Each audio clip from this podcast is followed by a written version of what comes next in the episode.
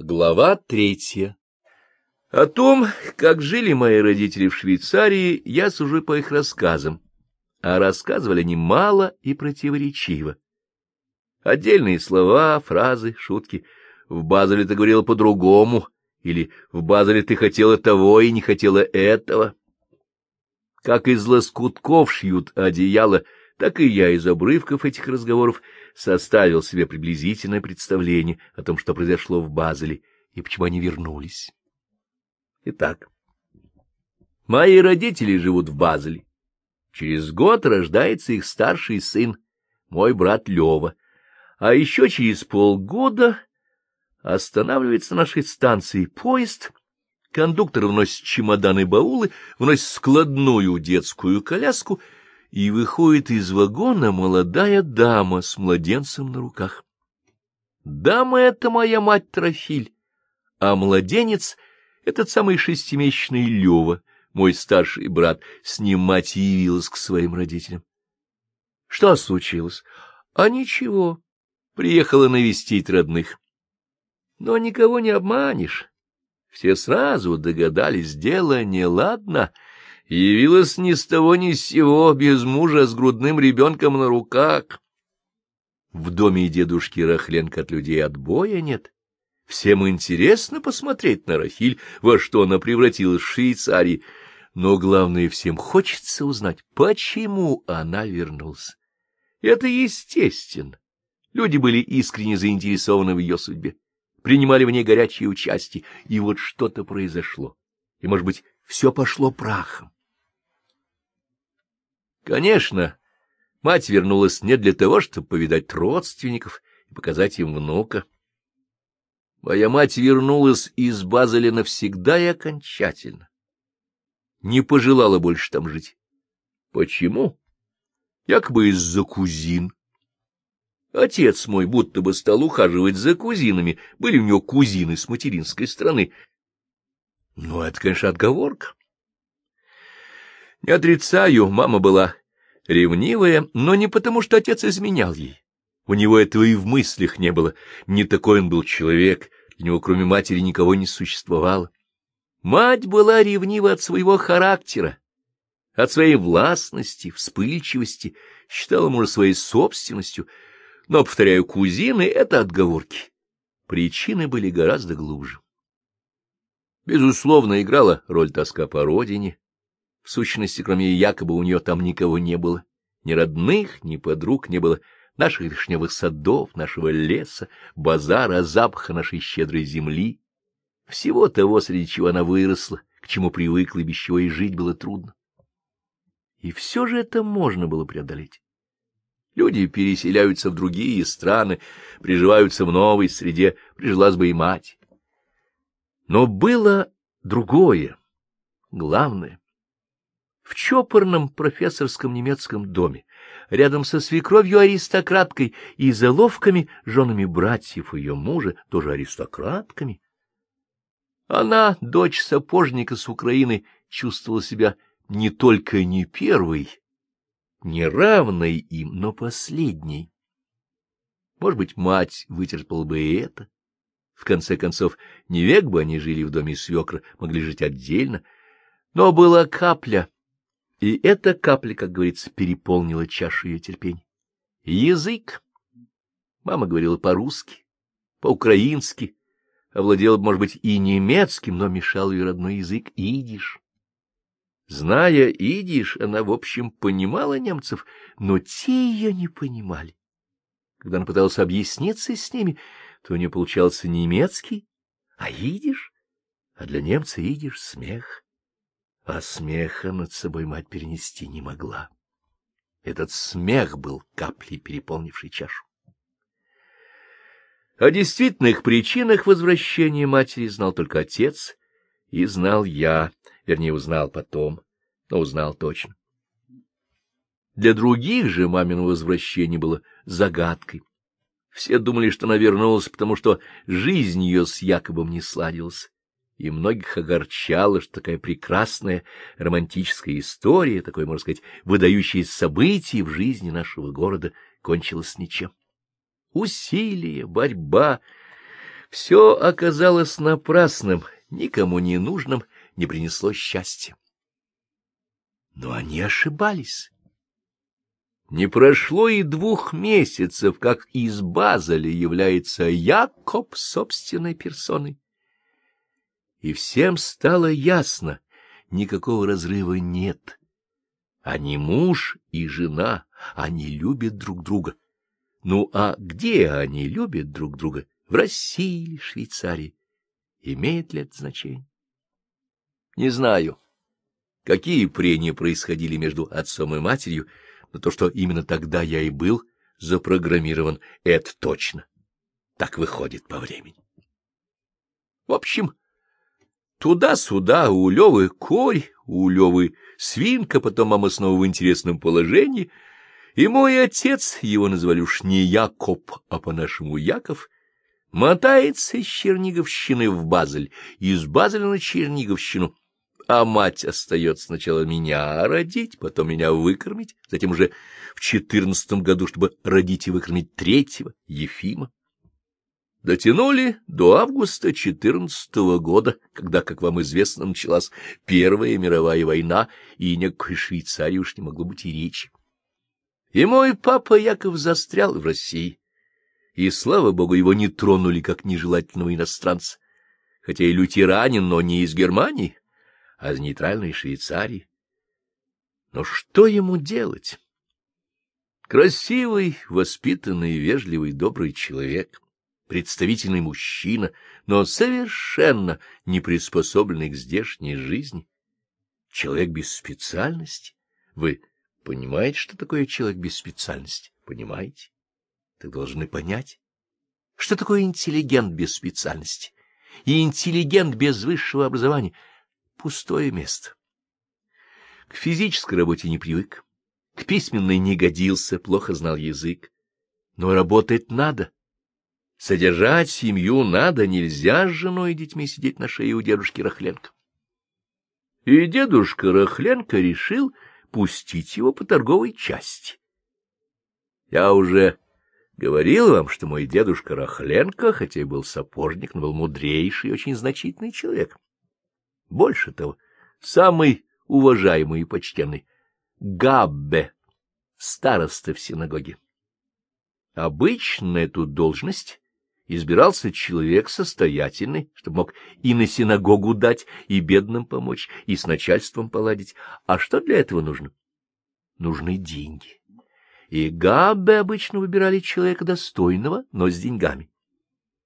У нас же выбрали моего дедушку, сапожник Рахленко. Его достоинство и мудрость были дороже любых денег.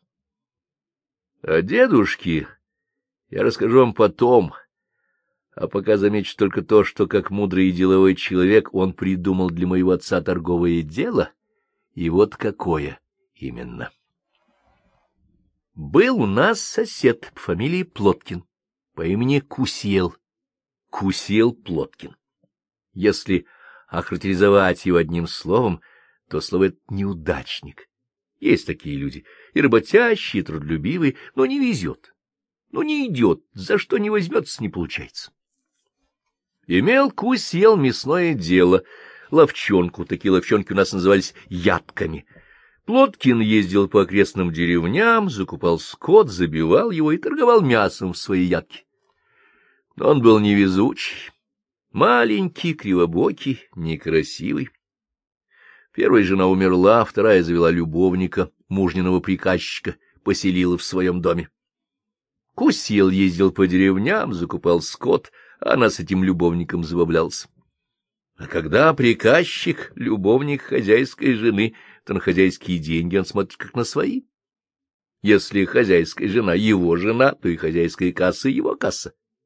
Если же Кусьел посылал приказчика закупать скот, а сам оставался дома, то негодница жена устраивала несчастному Кусьелу такую жизнь, какую бы не вынесла ни одна скотинка. И вот дедушка Рахленко предлагает Кусьелу прогнать мерзавца-приказчика и вместо него взять моего отца. И пусть и отец поработает у него год, если за этот год они сойдутся, понравятся друг другу, и дело у них пойдет, то Кусил возьмет отца в компанию. Отец будет тогда не приказчик, а компаньон, будет иметь в деле половинную долю. Через год, если все будет хорошо, отец внесет половину стоимости ядки, и будущие доходы они будут делить пополам. Откуда отец возьмет деньги? Ну, как вы понимаете, ядка Кусила не такая уж крупная фирма, не General Motors. Деньги понадобятся не слишком большие. Кое-что отец привез из Швейцарии, кое-что даст он, Авраам Рахленко.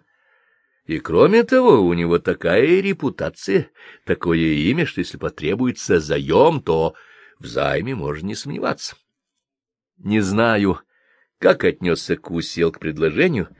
Через год взять отца в компанию, может быть, этому не слишком понравилось. Каждому хочется быть единоличным хозяином в своем деле. Но прогнать негодяя-приказчика, мошенника, вора, любовника, жены, а вместо него взять такого честного, порядочного человека, как мой отец, этому бесспорно пришлось по душе. И он знал, что ничего плохого, кроме хорошего, мой дедушка Рахленко предложить не может. Все, однако, оказалось не так-то просто. Кусил согласился, но он был не мужчина. Если жена поселяет любовника в собственном доме, то муж ее не более чем тряпка. В назначенный день дедушка и отец являются в ядку, и видят, что Кусил сам не свой. А негодяй-приказчик стоит за прилавком и нахально усмехается. Дедушка показывает на моего отца и спрашивает: «Кусил, кто этот человек?» «Это мой новый приказчик», — дрожа от страха, отвечает Кусил. Дедушка кивает в сторону нахала приказчика. «А кто этот человек?» «Это мой бывший приказчик», — заикаясь, отвечает Кусил. «Ты с ним рассчитался?» «Рассчитался. Полностью и честь честью, полностью и честь честью». Тогда дедушка спрашивает у приказчика: «Ты имеешь обиду на хозяина?» «Мне хозяйка запретила уходить из-за прилавка», — заявляет этот нахал. «У тебя нет хозяйки», — говорит дедушка.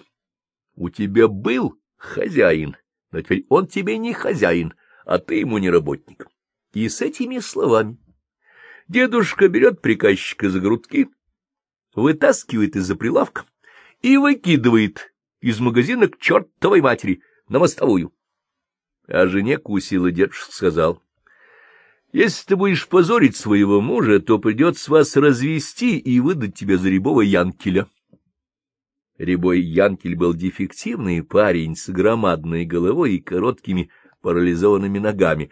Сидел он целый день на крылечке по-турецки, иначе сидеть не мог. Блаженно всем улыбался, и если к нему обращались, мычал в ответ нечто невразумительное. Как у нас говорили: «Не хватило десяти гривен до рубля». Ненормальный. Все привыкли к нему, никто его не обижал, ни дети, ни тем более взрослые. И вот так, таким, как говорится, способом, мой отец стал приказчиком в ядке Кусила Плоткина. Надо сказать, что это дело совсем непростое. Что представлял собой в то время мясоторговец? Он и гуртовщик, и мясник, и продавец. Покупать скот нужен опыт, надо на глаз определить, как откормлена скотина, сколько в ней ценного мяса, сколько жира, нужно уметь ощупать животное, надо знать породу скота и место, где он откармливался. Скот в наших местах — это так называемый черкасский скот, по-научному серая и украинская порода, хорошая, даже идеальная порода, как в смысле работы, так и в смысле мяса. Вы когда-нибудь видели украинского быка? Красавец! Семьдесят пудов веса, больше тонны, и тащит полторы тонны. Восемь лет такой бык работает, работает как вол, извините за каламбур. Потом поступает в нагул на мясо. Короче говоря, в скоте надо разбираться, иначе всучат дрянь, даже больную скотину. Тут нужен опыт и опыт. Опыта у моего отца не было никакого, а у Кусила был. Он всю жизнь занимался скотом, и потом по деревням ездил Кусил, закупал скот, а отец находился в лавке. Но продавать мясо тоже непростое дело. Каждому сорту своя цена. Одно дело, скажем, филей, карай, другое — шея, бедро, кострец. Каждой хозяйке хочется получить кусочек получше и подешевле, понежнее и повкуснее, чтобы хватило и на суп, и на котлеты, и на жаркое, и на студень. Она пробует его и на вид, и на запах, и на цвет. Ей подавай мясо блестящее, не слишком мягкое, но не твердое, не особенно сухое, но чтобы не выделяло влаги, не бледное, но не чересчур красное. Постойте часок в магазине у мясного прилавка и посмотрите, как настоящая хозяйка выбирает мясо. Помножьте это на то, что наш уезд скотоводческий. И любая женщина разбиралась в мясе не меньше, чем нынешний инженер мясохолодильной промышленности. И вы поймете положение моего отца, который до этого видел мясо только за столом в вареном, жареном или тушеном виде. И учтите его деликатность. Это был, знаете ли, не тот ловкий продавец, который на ваших глазах отрубает от красивой туши аппетитный кусочек. Верьте, перед вашими глазами, как бриллиант, а дома вместо бриллианта находите одни кости. Отец этого делать не умел. Его, наверное, решили, что ничего хорошего из этой затеи получиться не могло, и отец потерпел фиаско. Представьте себе, никакого фиаско не произошло, затея себя оправдала. Не сразу. Были ошибки, были просчеты. Первый месяц Кусел стоял рядом с отцом, вернее, отец рядом с Куселом, осваивал дело. И освоил. И дело пошло. Почему пошло, я вам скажу. Во-первых, отец был способный и к тому же из семьи хирургов. А хирург, как там ни верти, до известной степени мясник. Во-вторых, главные клиенты у Кусела были деповские жены машинистов и других рабочих. Его ядка была на старом базаре, недалеко от станции. Была еще одна ядка на новом базаре, на другом конце города. И все деповские покупали мясо у Кусела. В кредит. Забирали мясо, Кусел или его приказчик записывали на бумажки, а когда машинисты получали получку, их жены расплачивались. Так вот, негодяй-приказчик, возможно, и сам Кусел, приписывали. Хозяйки-то видели, понимали, но доказать не могли. Скандалили, но им в нос совали бумажку и говорили: «Видите, записано». Из этих приписок покупательницы уходили от Кусела на новый базар, в другую ядку. Человеку обидно, когда его делают дураком. И мой отец сказал: «Чтобы никаких приписок, это мое условие». Куселу пришлось согласиться. Тем более он увидел, что дело пошло и без приписок. Все знали моего отца как честнейшего человека, зная, что он не позволит взять себе лишнюю копейку. Прекратились скандалы и споры, и те покупательницы, что ушли из-за приписок, вернулись. В-третьих, мой отец навел в ядке неслыханную чистоту и порядок. Вы знаете, каковы немцы в этом отношении. Может быть, отец вспомнил чистые немецкие мясные лавки, где висят колбасы и окорока, и гирлянды сосисок, и все выглядит так красиво и аппетитно, что хочется все это съесть. И, наконец, в-четвертых. Вот это в-четвертых самое главное. Четвертое, понимаете ли, красота моего отца. Он носил тонкие усики и бородку. Это называлось эспаньолка, и был похож на француза. К тому же отец владел не только немецким языком, но и французским. Его в городе так и называли — француз, хотя он был блондин. Впрочем, большая ошибка считать, что все французы брюнеты, далеко не все. Среди французов, особенно аристократов, много блондинов. И женам машинистов, и всех деповских было приятно, что их обслуживает такой галантный мужчина, похожий на француза, и те, кто раньше приходил через день или два, стали заглядывать чуть не каждый день. И пошла по городу молва, что женщины влюблены в моего отца. И такое могло случиться. Была в городе у нас некая Голубинская, жена деповского механика, и она действительно влюбилась в моего отца.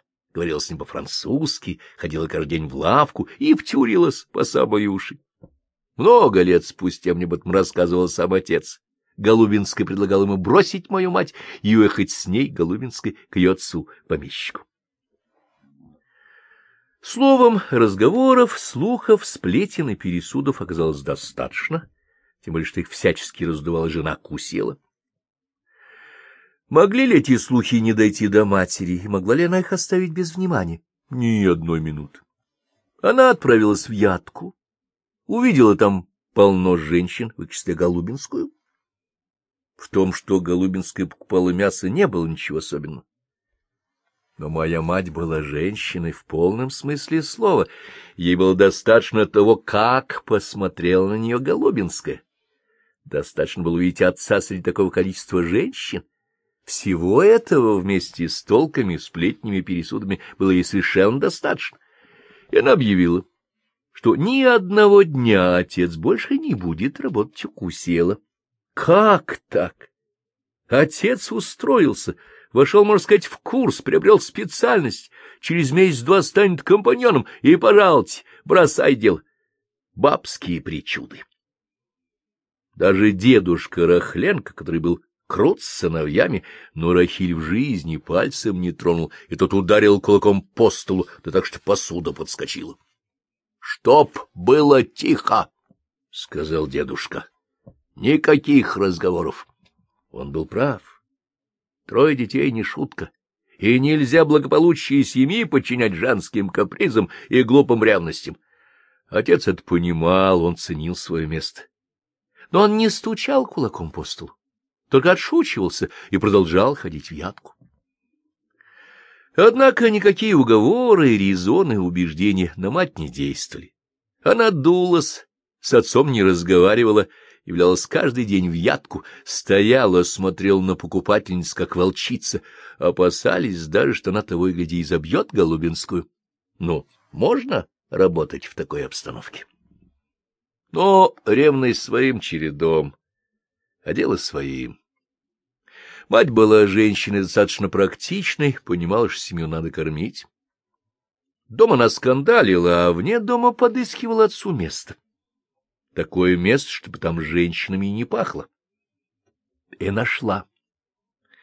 Нужен приказчик в магазине некоего Алешинского, торговца железоскобяным товаром, москотелью, красками, сельскохозяйственными инструментами.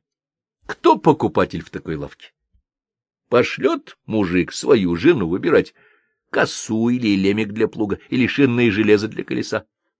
За таким товаром пойдет сам. Он эту косу перевернет сто раз, проверит ее на ощупь и на слух, как она звенит, как вибрирует. Самое подходящее место для моего отца. Правда, надо осваивать дело заново. Но, как говорила мать, для настоящего торговца не важно, чем торговать. Надо уметь торговать, а торговать отец умеет. Мать настояла на своем. Отец перешел к Алешинскому и проработал у него довольно долго, года два. Или три. Даже в моей памяти сохранился москотельный запах этой лавки. До сих пор помню ящики и лотки с гвоздями, бочки с олифой, железо полосовое, шинное и всякое другое. Помню мотки проволоки, косы, серпы, подковы, точильные камни, пилы, молотки, веревки, уздечки. А Алешинский не взял отца в компанию. Компаньон ему не требовался. Человек был богатый, но платил прилично. Отец был хорошим работником, крестьяне его уважали, отец никого не обманывал, не объегоривал, не всучивал барахло, и простому человеку оказывал такое же внимание, как помещику, для него все были равны. И, может быть, отец так и остался бы на всю жизнь москотельщиком, но помешал, понимаете ли, пожар. Сгорела лавка? Нет, сгорела не лавка, а папина москотельная карьера.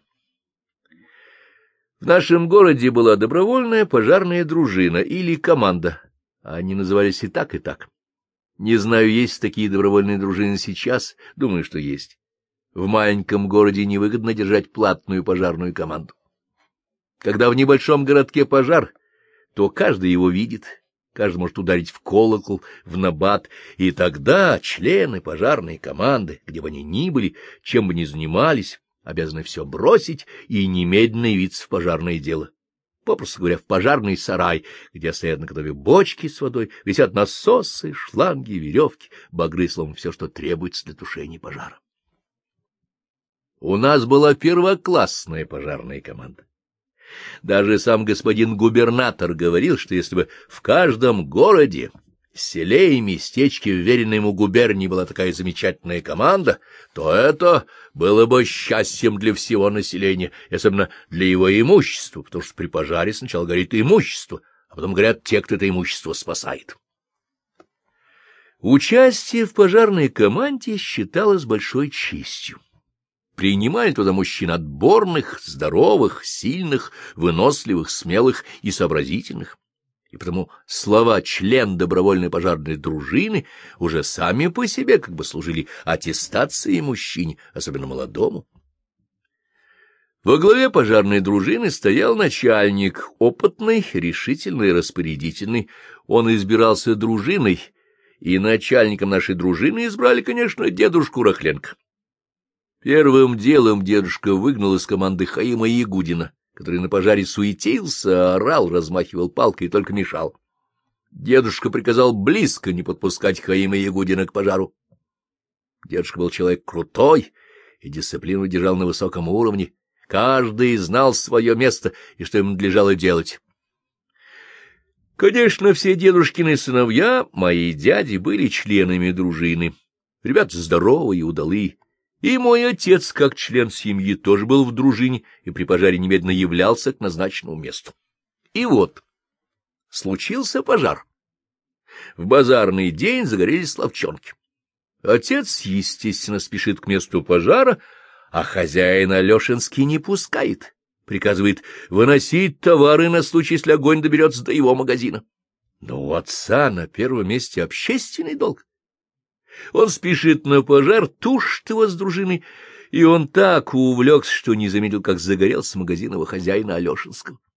И хотя магазин не сгорел, был уж конец пожара, магазин, каменный, к тому же застрахованный, все добро приказчики успели вытащить, и, в общем-то, Алешинский ничего не потерял, но он не мог простить отцу, что тот общественный долг поставил выше интересов своего хозяина, стал придираться, и отцу пришлось от него уйти. Тем временем, несмотря на войну, письма из Швейцарии продолжали поступать кружным путем через нейтральную Швецию, тем более что Швейцария была тоже нейтральной страной. И, конечно, в этих письмах по-прежнему ставился вопрос о переезде в Швейцарию. Но о каком переезде могла идти речь во время войны? Смешно. В Швейцарии не представляли себе, что такое война. Ну вот... Революция, царя скинули, черту оседлости отменили, езжай куда хочешь. Потом Октябрьская революция, мировая война кончилась, письма из Швейцарии шли уж прямым путем. Требования переезда в Швейцарию стали настойчивее, а сам переезд более реальным. И, насколько я понимаю, даже дедушка Рахленко склонялся к тому, чтобы отец с семьей уехал в Швейцарию. Дедушка любил свою дочь Рахиль, и Якова любил как сына родного, и внуков любил, особенно старшего, Леву. Но дедушка видел, что зять его Яков совершенно не приспособлен к здешней жизни. Без специальности приказчик — это не профессия для такого человека. И на подачке из Швейцарии не проживешь, и унизительно взрослый человек, отец семейства. Надо ехать в Швейцарию. И отец, наверное, об этом мечтал, я думаю. Но мама ни в какую. Если, говорит, я там могла идти за третий сорт, то не желаю, чтобы за третий сорт шли мои дети. И сидеть на шее у свекра и свекрови тоже не хочу. А Яков, если хочет, пусть едет в свой Базель, поступает в университет, и когда станет доктором, тогда посмотрим. Или он вернется сюда со специальностью, или женится на какой-нибудь своей прыщавой кузине, на какой-нибудь сухопарой швейцарской вобли. А мне пусть пришлет развод, я как-нибудь устрою свою жизнь и жизнь своих детей. Такие речи в то время. Но хотя у мамы нас было уже трое, она, как рассказывают люди, только вошла в самый расцвет своей красоты. И в семнадцатом году ей было всего двадцать четыре года. Что такое двадцать четыре года для красавицы? Конечно, произведя на свет троих детей, трудно сохранить талию, к тому же наша семья простая и пища простая, еле что Бог послал. А послал он нам не Бог весь что, особенно в войну, и в мировую, и в гражданскую. Если был кусок хлеба, картошка и селедка, то и замечательно. Так что девическую талию мама, конечно, не сохранила. Ну, а что касается остального прочего, то, когда я с мамой приходил на базар, потому как мужики глядели на нее и цокали языками, и подмигивали друг другу, я уж тогда, хотя был маленький, понимал, что моя мать женщина необыкновенная. Шла она по базару высокая, стройная, как королева, и все перед ней расступались, давали дорогу.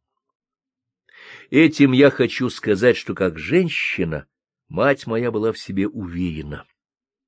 Но думаю, что немного чересчур.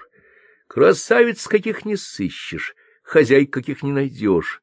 Деловая, умная, авторитетная, но трое детей — это такая премия, за которой не всякий прибежит. Сначала подумает. Если кто и возьмет женщину с тремя детьми, то какой-нибудь вдовец, который подкинет еще и своих четырех сирот. Мама это хорошо понимала и на новый брак, конечно, не рассчитывала. Знала, что до этого дела никогда не дойдет. Знала, что Яков никуда от нее не денется, потому что прикипел к ней сердцем и на всю жизнь. И думается мне иногда, что за вздорный и сумасбродный характер отец любил ее еще сильнее. Жалел, понимал, что не со всяким она уживется. Нужен ей именно такой муж, как он, спокойный, деликатный и любящий. Именно потому, что он был такой человек... Такой муж, он и стал работать в сапожной мастерской тестя, то есть моего дедушки Рахленко, другого выхода не было. Когда твои братья доктора медицины, а у твоего отца клиника в Базеле, то, знаете ли, сапожная мастерская не сахар. Ну, а яд как у села Плоткина, москотельная лавка Алешинского, сахар. Но все же, работая в Ядкику, села, а потом в москотельной лавке, отец на целый день уходил из дома, приносил получку и потому сохранял некую видимость самостоятельности. Я говорю видимость, потому что все равно мы зависели от дедушки, жили в его доме, пользовались его хозяйством, и, как вы понимаете, на папино жалование семья в пять человек не разгуляется. Отец хотя и стоял за прилавком, но он был служащий, ни одной копейки сверхжалований не имел. И все же, повторяю, некоторая видимость самостоятельности была. Хотя бы в том, что отец приходил домой вечерами, когда уж все отужинали, ужинал один, ел как бы свой ужин. Теперь же, работая у дедушки, отец был в полном его подчинении. Круглые сутки находился в дедушкином доме. Ел вместе со всеми, полностью стал членом дедушкиной семьи. А это была сложная семья, и сам дедушка был очень-очень сложный человек. С одной стороны, самый уважаемый член общины, с другой, без всяких разговоров, выкинул на мостовую Куселова приказчика. С одной стороны, почтенный староста синагоги, с другой, начальник добровольной пожарной дружины. Если вы видели, как дедушка нахлёстывает лошадей, когда мчится на пожар, гикает и свистит, как казак, и как на пожаре ругается, и, извините за выражение, матом, и лезет в огонь, то вы бы поняли, что был сложный и противоречивый характер. И моему отцу было не так просто к нему приладиться.